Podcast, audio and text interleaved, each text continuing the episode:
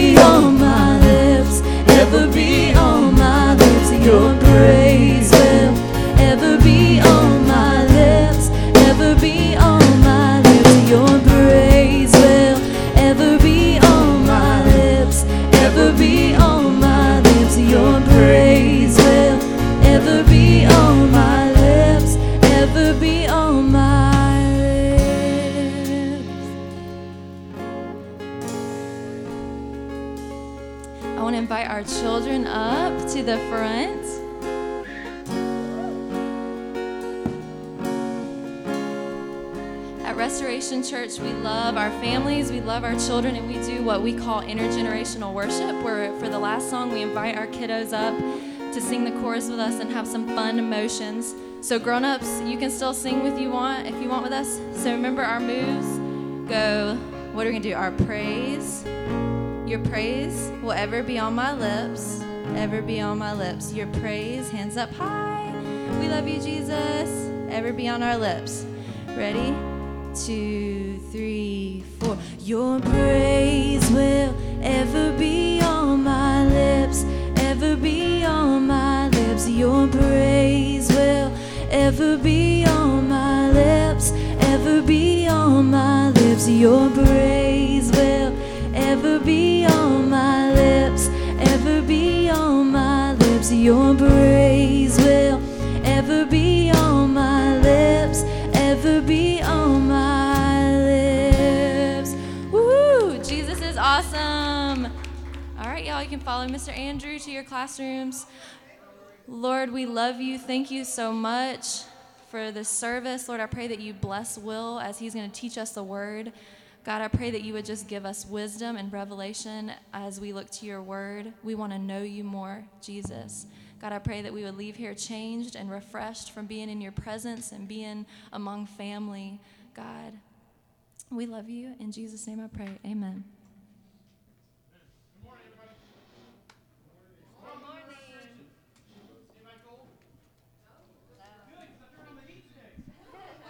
Take off your jackets, make yourself comfortable, welcome to Restoration Church. I'm Will. There's a chocolate cake in the back. All right, breakfast. let's pray, we're dismissed. Turn your mic on. I'm on. So, um, let me see. Oh, that's why I'm not on. Cool. We'll use a hand mic. Uh, sorry, we got problems.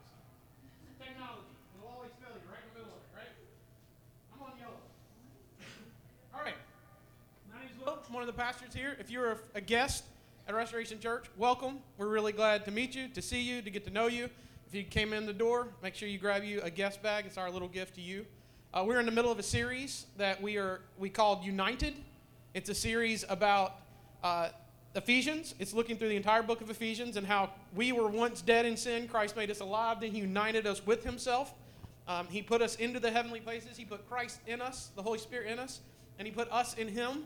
Right, and that in Christ our life is drastically different. In Christ everything changes, and that not only did He unite us with Himself, but He also then united us with one another right? That he tore down the dividing wall uh, of the temple and said that there's no such thing as racial lines anymore. There are no such thing as divisions of men and women. Like we are united together. We are one body being built together as living stones into a holy temple of God. And we've learned all this theology about it. And then last week we kind of started in the practicality of it. And I'm going to read Ephesians 5 1. It says, Therefore, because of all these things that God has done, therefore be imitators of God as beloved children right? So, because we are different in what Christ has done in his obedience and his, his sacrifice on the cross, his conquering the grave, because he has placed us in the heavenly places, he has given us amazing, unfettered access to the King of all kings. Because of that, we're to live differently. Something's supposed to be different about us. We talked a couple weeks ago about how we always want to go back to the flesh, right? And we have to put off the old and put on the new because there's something different. Be imitators of God as of God as beloved children. And then we keep on going through that text. And it says, Wake up.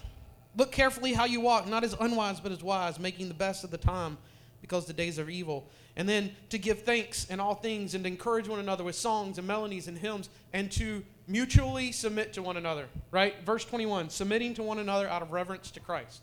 And that's where we're at today. And last week we talked about what does it mean to be filled with the Holy Spirit? What, is it, what does it look like to be an imitator of God, filled with the Holy Spirit, and how does that practically work itself out in the rest of our lives? And so, before we get going into that, tell you a little story give you a little background. The other day I was home with Zach and Caleb, right? And we were sitting outside and they were all bundled in their coats, having a good time. And Zach and Caleb have one tricycle, right? And they have this little four wheel thing that used to have buttons you push, you know, and it made noise and everything. And you move it with your feet. You know what I'm talking about? Little plastic toys. So Caleb's on the little plastic one, and he's in the driveway, and, and Zach's in the road. He's coming down the hill. And I look at Caleb, and Caleb is, is, is doing physics in his brain, right? He's, calculating geometry and ridiculous high level math. I can tell because his eyes are like, he's tuned in, and he's calculating wind speed, velocity, you know, how much he's going, how much power he's going to have to come out of his legs, at what angle he's going to have to go to hit Zach right in the wheel of that tricycle as he drives by. You can just see it in his brain, right? And he and he and he's kind of you know back and forth, not not yet, not yet, and he starts to go. And Zach's coming down, and and boom, he crashes right into him. And they crash all the time. They love doing this. This is a game. They're boys, right? And so Zach, being Zach, over dramatic, says, right, and he starts wiggling the handles of the thing, and then all of a sudden he gets knocked off center, his balance, and he tips over, right? And the, and the bicycle tips over on him too. And, and, and, he, and he sits there and he thinks, okay, do I kill my brother? Do I just forget this tricycle thing? I just throw it in the woods. I'm done with this. I, I fell off. I'm done. Do I get up? I dust myself off. I get back on the tricycle and we try this again. And guess what he did? He looked at me. And he dusted himself off and he got back on the. But he was thinking about going and punch his brother. I know he was. He was like, I'm going to get that kid back. And so the rest of the time he was just running into him and, and it was fun. They were playing Crash. Today, God's word might knock you off center. Right? What we're going to talk about is sensitive. Right? Especially in our culture. It's sensitive. It might knock you off a little bit. And you're going to have a decision. If you fall off your tricycle today of faith, you're going to have to make a decision. Am I going to get back on and continue with the Lord, or am I going to give up? I'm, I'm done with this. I'm just going to make my own decisions. Right? There, there's purpose in this text. We're, go, we're going to be in Ephesians 5. We're going to start in 22. We're going to go all the way to 6 9. A lot of text. We're going to hit every word. We're going to hit the big concepts. So if you want to find that in your Bibles, on your phones, whatever, Ephesians 5 22 is where we're starting. There's purpose in this text. And the purpose is that whether you are single or whether you are married, whether you are a parent or child, whether you're an employer or an employer, no matter what the scenario is, in all of your relations, the purpose of the, being filled with the Holy Spirit, of being brought into the Christ likeness, having Christ put in us and us in Christ, is to make us more like Himself. Right? God's overarching purpose is to make us more Christ like. It doesn't matter what your scenario is, what your relationship to other people is, you are in that relationship to make you more like Christ. Secondly, since we are united with God, since we are being called to be like Him, we have to say that it can be hard to do so. Right? Sometimes we're going to come to God's Word and we're going to be offended. We're going to be rubbed the wrong way. We're going to be knocked way off center. Like scrape our hands up, bust up our knees, but we're going to be knocked off. It's going to, we're going to be offended. And trust me, you're not the first person to be offended by the Word of God. Right? It's been around for a really long time. It is a mutually, uh, it's an equal opportunity offender. Right? It offends all cultures. It speaks to all people groups, men and women, all countries. It, it just, it offends people because it's truth. And the truth offends. But here's the cool news it's endured. So even though it's offended and cultures have tried to destroy it and take it out, it's endured. And so we, when we come to the Word and we get knocked off center, we have to make a decision as disciples. We have to say, well, that's outdated. That's for that time. It doesn't apply today. It's beyond, it, it, it, you know, that was, that was back there in their culture, but our culture has evolved beyond God's Word. We can, we can say that, right? Or we can look at the Word and say, it's God's Word. It's for our good. It's for His glory. And when something runs me the wrong way, he's right and I'm wrong. Those are the two approaches. God, I know your word better than you, and I'm telling you what it means. Or, wow, you just offended me, and I might need to adjust my life to align with what you've said. I would say it bodes well for the disciples to take the second approach. Okay? And third, well, you know what? I'll order say that a good joke every once in a while keeps people awake, and you're all starting to fall asleep because I just talked about being offended. So some of you just went, click, I'm off, I'm done, I don't want to listen to this, right? Here we go. Ready? Knock, knock. Cow. I messed that up. Oh, hold on, I messed it up. Okay, okay. Why'd you interrupt me? I'm just kidding. All right, knock, knock. To. No, to whom? To whom? Okay. Knock, knock. Interrupting cow. Moo! All right. I got booed. Wow. All right. I was right. I, was, I got mooed. That's it. Hey, we like knock knock jokes, right? Why do you like knock knock jokes? Because it's a predictable pattern, right? You know what's coming. You know what's next. You know what to say. When somebody says knock knock, you say who's there, right? You know it. Well, guess what? The text that we're going to talk about today is a predictable pattern for the readers of, of, the, of the letter to Ephesus, right? The book of Ephesians.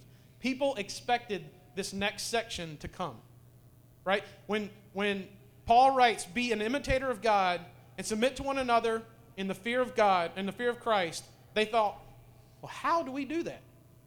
And so Paul uses the most common explanation of how to practically apply being filled with the Spirit and being an imitator of God through something called the household code. That's what this is. Everybody's got one, right? Have you ever heard, this even applies today, right? It's not even beyond our culture. Ready? Have you ever heard this? As long as you live in my house, you will live by my rules. Right? You've heard it. You live in my house. Live. Everybody has a household code. Everybody has rules and expectations of how we're supposed to relate to one another. How husbands and wives are supposed to relate to one another. How children and parents are supposed to. How you honor the elders in your family. Who sits where at the dinner table at Thanksgiving and at Christmas, right? You, you know these things. They're just, they might be written, they might be spoken, but it goes all the way back to Aristotle. There were household codes. The household code we're going to talk about today is a little different. And it's a little different in this. Back in the day, you only wrote the code for the people of authority, right? The kings had a household code, the husbands had a household code, the masters of the slaves had a household code. And you only talked to the people of authority. But Paul did something different. Paul spoke to the lowest, most marginalized people of society because he saw the value of them as living stones being built together in the kingdom of God, his dwelling place with the Father. So he speaks to women. He addresses them first. He addresses the low before he addresses the high in society. Because what he's saying, in essence, we, we come to this text and we'll look at it and we'll say, well, this is offensive. This, this puts down this group, or this slavery is wrong, and it's, it, this is the go to text for anybody who wants to deny Scripture, right? It talks about submission of women, masters and slaves, fathers and children, right? If, if you want to be offended, you go to this text and you say, "This is outdated. God's word is, is for the past. It's not for today." But by even mentioning women, children, and slaves in his household code, he is acknowledging their value. He's elevating them to an equal place as husbands and fathers and masters. So we're going to get into this text and we're going to have to look through this lens. We got to get the background, right? It's expected, it's coming. This is a practical application of the first part of chapter 5. It is the practical application of all the theology of chapters 1 through 4 and putting off and putting on. And it just comes to very simple application. How does this work in your home? What's the household code? So, you got your Bibles ready? Let's read it. Okay? Matter of fact, let's pray first. God, prepare our hearts to be knocked off center today. Will you give us eyes to see? Will you give us ears to hear? Spirit, knock us off our tricycles. Adjust our hearts to your will through the proclamation of God's word. Be lifted high. Lead us to submit ourselves to the King of Kings and the Lord of Lords, to you, King Jesus. And we fearfully pray this. Amen. All right, verse 22. Wives, be subject to your own husbands, as to the Lord. For the husband is the head of the wife, as Christ also is the head of the church, he himself being the Savior of the body. But as for the church, uh, but as the church is subject to Christ, also wives ought to be to their husbands in everything. Husbands, love your wives, just as Christ loved the church and gave himself up for her, so that he might sanctify her, having cleansed her by the washing of water with the word, that he might present to himself the church in all her glory, having no spot or wrinkle or any such thing, but that she would be holy and blameless. So husbands ought to love their own wives as their own bodies. He who loves his own wife loves himself. No one ever hated his own flesh, but nourishes it and cherishes it, just as Christ also does the church, because we are members of one body. For this reason, a man shall leave his father and his mother and shall be joined to his wife, and the two shall become one flesh. This mystery is great. And I'm speaking with reference to Christ and the church. Nevertheless, each individual among you also is to love his own wife, even as himself, and wives must see to it that she respects her husband. Okay, stop there. Context is everything. Anything out of context is the pretext to teach anything, right? So let me give you a little, uh, a little Greek study here. There's no verb in verse 22. There's no verb. Right? You have to go back to verse 21 to understand what verse 22 talks about. The word submit or subject is not in verse 22. It's dependent, out of the Greek structure, it's dependent on verse 21. So, to set up the whole conversation about wives submitting to husbands and husbands loving wives, you've got to go back to verse 21 that says, Be subject to one another as to the Lord. As to the Lord, meaning as a service to the Lord. What does submit mean? Well, it's a military term. It's, a, it's, a, it's the, the, the willful decision of someone to put themselves under someone else's authority right? But it's a better way to think about this is it's a willful submission of your own agenda for a greater good. Right? Think about it. A private in the military can't go into a battle and make all his own decisions. Right? They can't they can't go in to decide, well, I'd rather take this hill, or I want to shoot this gun, or I want to go over here and, and, and do this mission. No, they submit their own personal agenda to their sergeants and to their captains and to their generals and ultimately to the commander in chief, right? It doesn't work if everyone's doing their own thing on the backside. So you have to lay down your own agenda for the good of something else. This is a hard thing for us to do in this world. To think of others is more important than ourselves. To model and be imitators of Christ. It's voluntary. Both husbands and wives in this text are commanded to submit to one another, right? Because you got verse 21. So the rest of this text, this application, comes out of verse 21. Subject, be subject to one another in fear of the Lord. Both husband and wives. Wives, they're, they're both commanded to submit, but they're both commanded to submit in very different ways. We can't deny that. You can't reject that it says, Wives, be subject to your husbands, or husbands, love your wives as Christ loved the church. They're two totally different things. They're not the same, but the, the heart behind it is being subject to one another.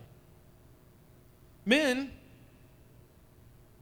Women are called to submit to their husband's headship, their leadership position. Men are called to submit to their wives because of their leadership position, because of their headship. The man is told to submit his wife in verse 21 by functioning as Christ did to the church via sacrificial love, laying down his life for her, his agenda, his social position of authority, laying that down for the good of her. That is, that is what loving your wife as Christ loved the church. And the word love comes from the idea of seeking the highest good for someone. Seeking the highest good. But the woman is commanded to be subject to the position of headship of the man, right? So, what does head mean? Right? Is it, what does it mean that Christ is the head of the church? As, as the husband is the head of the, of the wife, so Christ is the head of the church. Um, sorry, as Christ, is, so the husband is the head of the wife. Head can mean two things, right? It can mean source or it can mean authority. Source or authority. In this text, it means both, right? And the reason we know that is because we're going to go flip back to Genesis 2. All right, everybody, hold your face, your place on Ephesians 5 and flip back to Genesis 2. Why are we going to flip back to Genesis 2? Because Paul does, right? He goes all the way back to Genesis 2. He starts talking about nourishing and caring and leaving and cleaving. He's going back to the original concept of what marriage looks like. I hated English literature. Anybody else hate English literature? Cool. Just me and Keith. Okay, let me tell you why I hated it. This is why I hated it. Because we would read the, the most beautiful, well thought out poems on the face of the planet. Right? I hated poetry. Because this is what, every time your teacher presents you with a poem, what's the first thing they ask you? What does this mean? And then you give your answer and be like, no, that's not right. And then somebody else give a different answer and they'll be like, no, that's not right. And then somebody else give an answer and they'd be like, yes, that's correct. But it had nothing to do with what the poem said. I hated it. I failed every quiz on the face of the planet. And I thought, you, you know, why don't we just ask the author what it means? Right? Because when they walk in the room, conversation's over. They wrote the poem. They were both the source and the authority. Right? Same thing here. Source and authority. Go back to Genesis 2. God created man, right? And he gave him a job. And, and, he, and he, he told him to, to keep and to cultivate the garden. And then, he, and then he presented animals to him and he said, Name all the animals. He, he gave the authority of naming to the man. He gave him a position of leadership, right? He, he imputed some of his authority onto the man and gave him the, the authority to name the animals. God could have named the animals. He wasn't too tired to name the animals. He was setting up leadership in the world, right? So he said, name, name the animals. And then the man named all the animals, and the man was like, it's kind of a bummer. And God was like, this is not good. Because there's no one like you. There's not a single person on the face planet like you, and you're missing something. And if you go back to Genesis 1, or Genesis 2 in the beginning, or Genesis 1, God made man both male and female in his image, right? So then we, we so that's the big picture. God made man and woman in his image and in his likeness. He endowed them with certain characteristics that were both equal but different, right? And then and then you see the smaller picture of how that happened. He created man, he gave him a job, then he saw it wasn't good, and he said, This is not good. After every single day, he said, And it was good until he saw that man was alone. So he put man to sleep, took a rib out, he made a woman, he put her, brought her to him, right? And, and then he broke out into poetry, right? And uh, as JD said in one of his sermons, that's not all he said, right? I mean, like, it, there's no way that what is recorded in Genesis 2 is all the man said. This is the first time the most perfect woman on the face of the planet is presented to him butt naked. He's not only saying, "Tis bone of my bone and flesh of my flesh," you know, like, but it's a PG-13 version of the scripture, so God didn't include it. Um, he presents woman to him as a helper, right? There, but but he made man first, and he gave man a position of leadership, headship, source, right? Man is both the source of, the, of woman and has an authority position over woman because God designed it this way. I know. You're like, there's something in you. Like, but just let me go with it, okay? Five leadership responsibilities God gave man in Genesis 2. You ready? First, provision. He had given him a job. Before Eve was even on the, on the stage, he had a job. Keep and cultivate, name, right? Do something. Had authority, it's given to you. Do the job. Be a provider, right? Be ready. And then I'm going to give you a helper, and you're responsible for providing. Spiritual leadership. He had given him commands. He had given the man commands before woman ever entered the, entered the world, according to Genesis, right? And what was the command? Out of all the trees of the garden, you can eat except for one. Don't eat of the tree of good and evil, of the knowledge of good and evil. He given a command. And then Eve is presented to him. And guess whose responsibility it was to share the commands of God with his wife? Adam's. So guess why all of humanity fell into sin? Adam failed to lead his wife spiritually. Adam failed to communicate to her the danger of that tree. And then he stood by and he watched her fall into it. So stop blaming the fall of humanity on women and apples. It's the man's fault. He was given the position of spiritual leadership. Romance. Men are supposed to lead in romance. Right? I mean, the, the first word spoken when the two are brought together is a poem of love. Right? It's an expression of God's love for her. Men are supposed to lead in that. Protection. He says, Therefore, a man shall leave and cleave to his wife. They shall be, the two shall become one flesh. Right? There's some, and then in Ephesians, you go back to Ephesians, it says, No one hates their own flesh, but they nourish it, they protect it, they cherish it. This is a position of leadership given to men for, over women. Not over, but for women. And then you go back to Ephesians 5 and you see the fifth area of leadership given to man, and that's self sacrifice. Love your wife like Christ loved the church. Lay down your life for her. Lay down your agenda for her good. Lead her in that. You can't expect your wife to follow these positions of leadership unless you're willing to lay down your own agenda to support her and, and, and do what's for her good.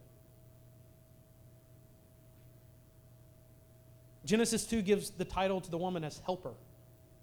Sometimes we, we like to say, oh, helper, great. So it's basically a servant or a slave. No, there are different words in Hebrew. Helper is ezer, right?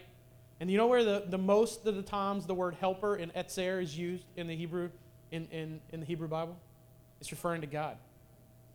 It's not referring to people, it's referring to God. So what, what he's saying is, she is an expression of my help and my, my completing you. Adam, you're missing something. You're incomplete without me. I made man and woman in my image. I endowed each with specific characteristics of who I am. And when you were alone, it wasn't good. You were missing something. You were incomplete. So I have sent an example of myself into your life to complete you, to fill you, to overcome your weaknesses, to bring glory to myself and display who I am to the world. We know that God did not make man or woman less than man right? The, the whole Jewish philosophy or the Jewish rabbis, they all say, you know, he didn't take a bone from the foot as, with, as if he should stamp over her or rule over her. She didn't take the bone from the head as if she should rule over him, but from the side where a partner would stand. That's kind of the Jewish tradition there. Why, why a rib? Because they were partners. They were equal, but different. And it should be celebrated, right? The differences between men and women should be celebrated. Not, we know they're different, right? We know men and women are different. We know how men think. Men think in compartmentalization, right? We, we, we pick little sections and nothing touches each other, right? Women think like a pile of spaghetti.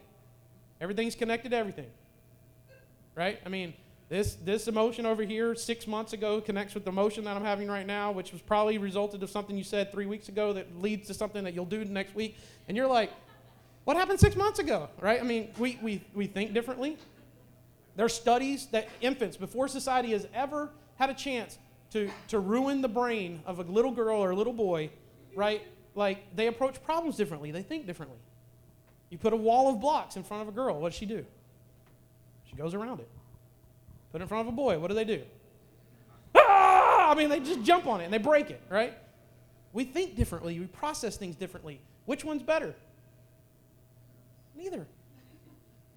They are a fuller expression of who God is together than they are by themselves. They're equal but different. We know they're different because not only were they were they made differently and created differently and given different positions in their relationship in their marriage, they were cursed differently. They were cursed differently, right? Men were given the, the curse of their work would now be toilsome, right? And not only, and so when it becomes toilsome, what do men want to do? We want to conquer it, right? And so what do we do? We bury our identities into it. And we sin against our families and our children and our wives. We, and we find our identity in our work because our, the curse of sin has warped our brains to think that we've got to conquer the world. No longer will the earth just give its food, we're going to have to take it. And women were cursed differently. Women were cursed that their desire would be for their husband. What does that mean? Well, it's two different things. One, one could be their desire could be so for a man to complete them or to fulfill them that they become codependent or they become subservient to and therefore allow themselves to be abused. That's one concept. The other one is they could want to rule over their husband. And it will constant their, their desire will be for their husband. Their husband is given the position of leadership. Their desire will be to rule over their husband. So it causes conflict. Two different commentators, two different perspectives of what it means for your desire. But the, the simple fact is the curse is different. They weren't cursed the same because they're different. So God designed equal image bearers and decided the roles of leadership and helper, and then sin corrupted those roles. Therefore, we have to understand that in Ephesians 5, Paul leaves the application in your marriage up to you. No, there are no specifics right? It doesn't say what it means for wives to be subject to their own husbands as is to the Lord. It doesn't say what it means for husbands to love their wives as Christ loved the church. It's broad, it's a concept, right? And I can't give you how that applies to your marriage or how it will apply to your future marriage if you're single. But I can tell you this the Word of God presented you with a cake, and you get to decorate it. You get to figure it out. You get to find the application. You get to find out how you can adjust your heart to follow the leadership of your husband.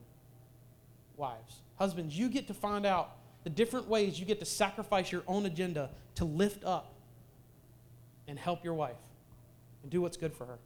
You get to figure that out. That's the beauty of it. And you know what? As you do that, you know what you're doing? You're imitating God. Right? Because that's what the first one, first verse in chapter 5 is. Be imitator of God. As children of the Lord. Be imitators. And then submit to one another in fear of the Lord, in fear of Christ. This is mutual submission.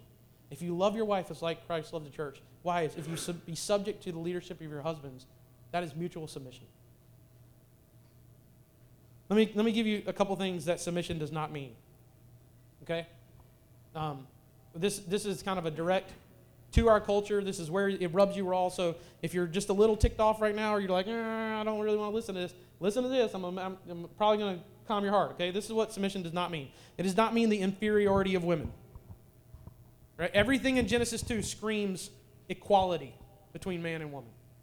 It does not say you're a subservient class of humanity if you're a woman right? It screams equality. God made them in his image and in his likeness. He called her helper, not slave, not servant, called her helper, and then brought them together.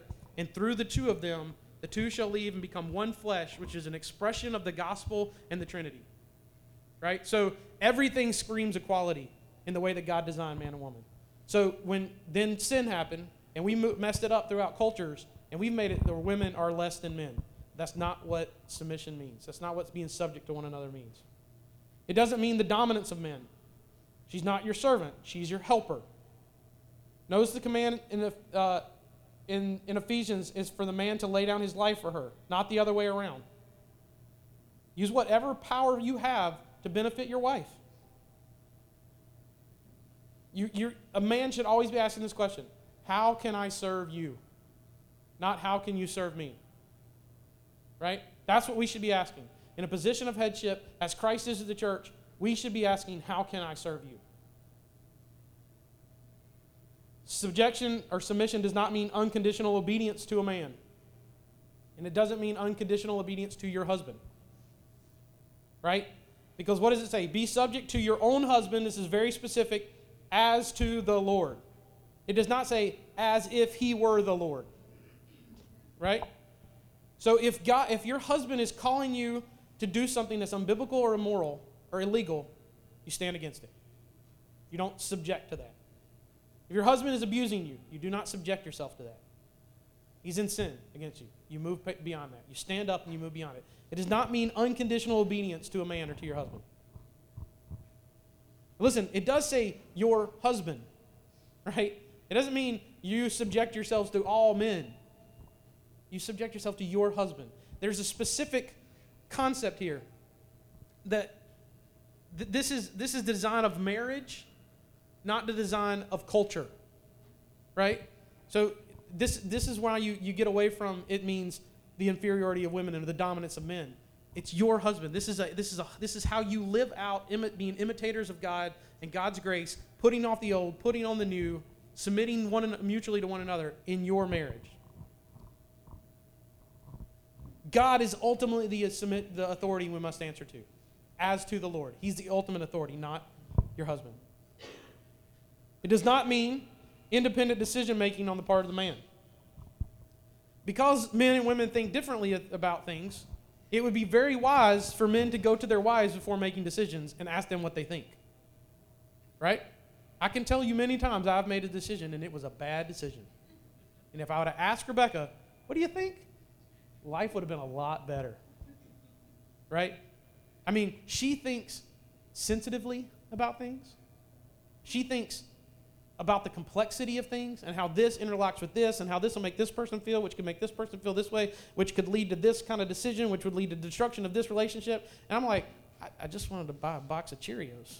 You know, it's like, I mean, she, she thinks so much broader than I do. So I shouldn't be thinking, oh, I'm the head of the house, so therefore I should just go make the decisions and she should get on board with where I'm going.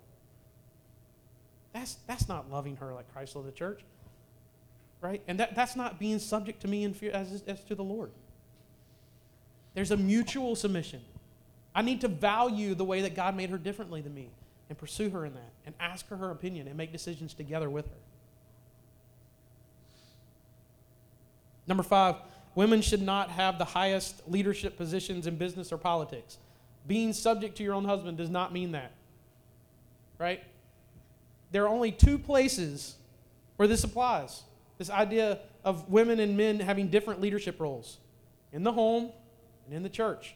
It's the only place the text addresses it. It does not mean that women can't be the president of the United States or your senator or your boss. It doesn't mean that women can't go out and get a better paying job than you.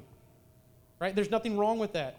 It doesn't mean that women can't be the leaders in industry and in thought and in universities. Like, you go back to the 1950s and women are to stay home and take care of the kids, right? The text does not say that. The text is very specific in not saying that because as we get into 6 9, guess whose responsibility is to raise children in the fear of the Lord? Fathers. And if fathers are always gone and it's responsibility of women in the home, they can't do their job. So you can't apply this idea, idea of being subject to your own husband as to the Lord or leading your wife as Christ loved the church to your business relationships. You can't apply it to politics or social structures. It only applies in your home and in the church. It's the only place that God set up safeguards to protect it and to do it well. Lastly, submission is not something to be demanded by your husband. It's not a demand of us towards you right? It's a command from your father. If you look at verse 21, I mean 22, guess who guess who's not in there? Men. Wives be subject to your own husband as the fear of the Lord. Just as Christ. Well, we'll go back and read it because I'm about to mess that up, something fierce. Wives be subject to your own husband as to the Lord, for the husband is the head of the wife, as Christ is the head of the church. Men, stay out of her verse. It's not for you. Right? You don't get to come in and demand submission. God is commanding submission. The way she submits to your leadership is between her and God. You stay out of it. If you're having problems in your marriage and you wish your wife would submit to your leadership, why don't you go to your other eight verses that talk about how you should love your wife like Christ loved the church and gave himself up for her? You work on that and see if things don't change. You got to stay out of that. It's not for us to demand. We love, they follow our headship because we're loving well. We don't love them because they submit to us. Get it, Daz? Yes? We got that? Sweet. Moving forward. This is what submission does mean. Okay? This is the one thing submission does mean. In a split decision, the man makes the final decision. Okay? Because he was given a position of leadership, he will bear the responsibility of the bad decisions. Right? That's what it means. It means you vote together, and if you can't come to consensus, he makes the call because he's going to be held accountable for it. Which means if you do it well and you love your wife and you consider her needs as more important than yourself and you love her like Christ loved the church, it's going to be a good decision. Right? But if you do it out of selfishness, be prepared to be judged for it. Right? You're going to bear the judgment of it. You're going to bear the consequences of it. What it means is that if you're having problems with your family, don't, don't bail on your responsibility and blame it on your wife. Well, we, we can't come to Christmas this year because, you know, she don't want to do it. No, you can't come to Christmas this year because you decided not to go to Christmas and to go to her family. So stop blaming it on your wife. Well, sorry, boss, you know, I can't I can't come in late Saturday because, you know, my wife, you know, she won't let me do it. No, I can't come in Saturday because I have to love my family. Make a decision and stand by it. In a split decision, it's, it's your responsibility. And you're going you're gonna face the brunt of the bad decisions. And she's going to get the glory for all the good ones. So just get on board with that. All right? Let's be honest. The household code continues. Guys, honor your wives and other women in your lives. Lay down your life for your wife. Consider her as more important than yourselves. Be willing to lay down your personal agendas for her good and God's glory. In this, you will display the gospel of Jesus. Wives, respect the God given responsibility of leadership that your husband carries. Do not be his slave, but be his helper. Work together to display the full image of God through your marriage by submitting to your husband. Yeah, I'm out of time. That's the most controversial part. I'll just sum up the rest of it. It doesn't stop. There are two other areas of your life fathers and, and children, right? Parents and kids. There's another area slaves and masters. Slavery is not the same way you think about it today. It was different in the time. It's really the word is bond slave. So it's a voluntary person in servitude. It's not people who have been ripped out of their homes and subjected to slavery, right? It's people who have they, they've either in, been an indebted, they're in debtor, and they were slaves, and then they realized they enjoyed serving that master because that master was good to them because he was living out the concepts of being an imitator of God. So they voluntarily subject themselves to further slavery, bond slaves, right? And and here's the thing, in all three relationships, because I don't have time to expand on it. Sorry, um, whether it's the fathers to children, husbands to wives, slaves to masters, masters to slaves, the earthly relationship is not the focus. In each one, there's these caveats as to the Lord, as Christ loved the church, in the fear of the Lord. Slaves, serve your masters as if you were serving the Lord. Masters, so love your slaves and don't, don't threaten them because you have a bigger master, you have a greater master. The call of submission is ultimately the whole design of all these relationships is ultimately to teach us to submit to Him. To submit to Him. It's to look past this earthly, past the weeds of social scratches and offense, and look beyond these, these worldly relationships we're called to, and look to the ultimate authority of Christ in our life. And husbands learn to submit to Christ by laying down their lives for their wives. Wives learn and, and practice submission to God by submitting to the leadership of their husbands.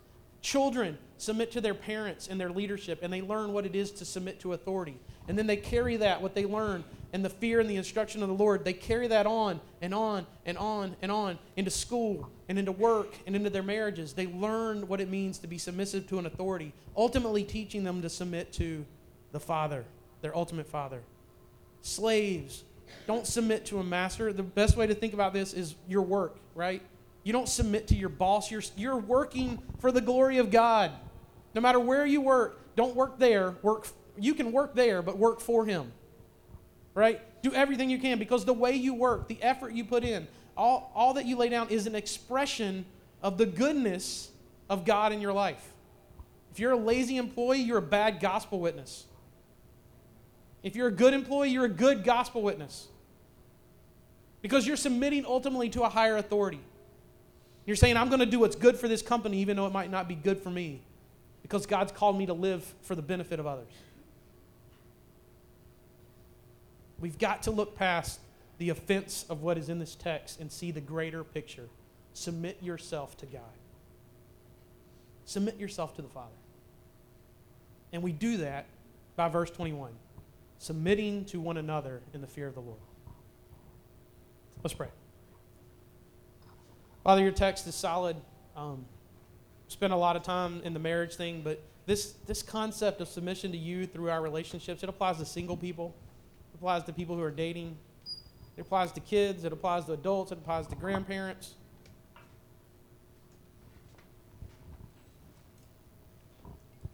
Father, will you help us learn to submit ourselves to one another.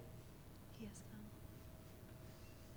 to do three things to value the differences that God, that you place in each gender, to practice servant leadership in our homes and in our community, and accept that we are not ultimately the authority of our own lives, but you are. Teach us that, Father. Will you grow us in that? Will you increase the happiness and the love in our marriages as we imitate you and submit to one another in the ways that you've called us to specifically. Father, will you increase the happiness and the love of our relationships with our children? As we do not tempt them towards anger, but they listen to our leadership and we begin to live in peace, Lord, as we do what you've called us to. Father, as we work in this world, as we go off to our bosses, will you help us be good gospel witnesses by submitting to a greater good, by laying down our lives, by being subject to one another in the fear of Christ? Speak your words, glorify your name. We love you, Jesus. Amen. You guys can stand. We're going to sing a couple more songs before we go out.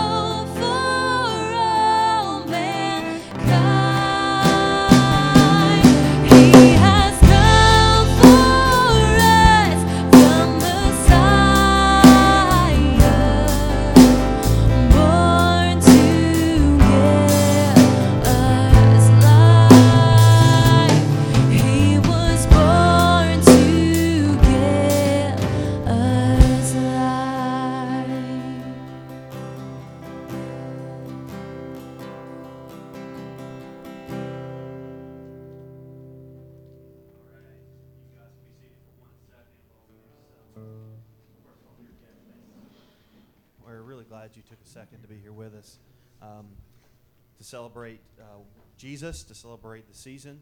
Uh, it's really an honor to have you here. If you are a guest, uh, the one the one thing we'd love for you to do is just let us know you were here, uh, so that we can send you some information about Restoration Church, and we can just share with you that we uh, that we love you and we're glad you're here. Um, if you text Hello RC uh, capital H, capital RC, no spaces, to uh, 313131. Uh, that'll allow us to send you a quick text, and then you can fill out some information that allows us to know you were here. Additionally, there is a hello card available to you at our first guest uh, tent, first time guest tent. Not tent. There is no tent today. Table out to the right there. So if you don't mind, just letting you know you were letting us know you were here, and then you can drop that in the box that says "Give" in the back uh, before you leave. We don't want you to feel like any obligation to give uh, financially today, uh, but we would love to have that information that you were here. And if you are a part of the Vision and Mission Restoration Church or one of our members, or you've been coming for a while, uh, do know that there's an opportunity for you to give on your way out uh, there as well. A couple of things for you to be aware of. Um, I want to remind everyone about missional communities. The two missional communities that we have currently uh, one is focusing on serving uh, Taiwanese graduate students, and uh, the other one is focusing uh, currently on those who are um, in poverty in the Durham area. Uh, both of those two are meeting at different times. If you'd love to know more about those, uh, connect with uh, Rebecca Gatlin. She'll be at the next. Rebecca, you over here. Cheers. There's her hand right there. She'll be at the next steps table back to the left. Uh, connect with her after this is over. It is a way for us to impact our city and to truly live like a family. You're, the Bible says that as followers of Christ, we should be a family. Uh, it doesn't make you a family when you all stare at the same place for an hour up here. This doesn't make you a family. It's not what families do families get together and they hang out and they take care of each other. So uh, make sure you're engaged in a family at Restoration Church as a follower of Jesus. Last thing I want you to be aware of is this guy right here. Not a sign, it's a good sign, but uh, be aware of the fact we're doing the Blue Note Christmas Eve at 6 o'clock on Christmas Eve. Um, invite your friends, invite people that you know, invite your neighbors. We just want to serve the city, serve the community, have a time of celebration and worship of who Christ is and uh, what the Christmas season means to us uh, from 6 to 7 that night. So I'm going to say prayer. We're going to have a, we're going to be dismissed for a couple minutes. Uh, what we do enjoy doing here at Restoration Church is coming back together after a couple minutes and discussing the text. So I uh, would love to invite anyone who would enjoy doing so to come back in the next two or three minutes to uh, to discuss what we just heard. And uh, and other than that, everyone will be dismissed here in a moment. Father, you are awesome. Uh, we're so glad that you give us such clear instructions in your Word. Thank you that you don't just tell us what we want to hear. Um, tell, thank you that you don't uh, leave us like we are um, that we that we get to be challenged by truth, that we get to be taught by truth. I pray that we would uh, not hear today's text in any other way than a challenge to follow you and obey you in the areas of our lives that are most, uh, sometimes most uncomfortable. Um, help us do that well. Uh, help us think of you as good enough to worship you and obey you, even in the toughest areas of our life. Thank you so much for what the season that we're entering means, that you uh, were willing to set aside all your glory and all your titles and all your prestige and, and humble yourself and become like us so that you could take us out of the suffering that we experience and uh, bring us into your glory. Bring us into your family. Uh, we praise you for that. In Jesus' name I pray.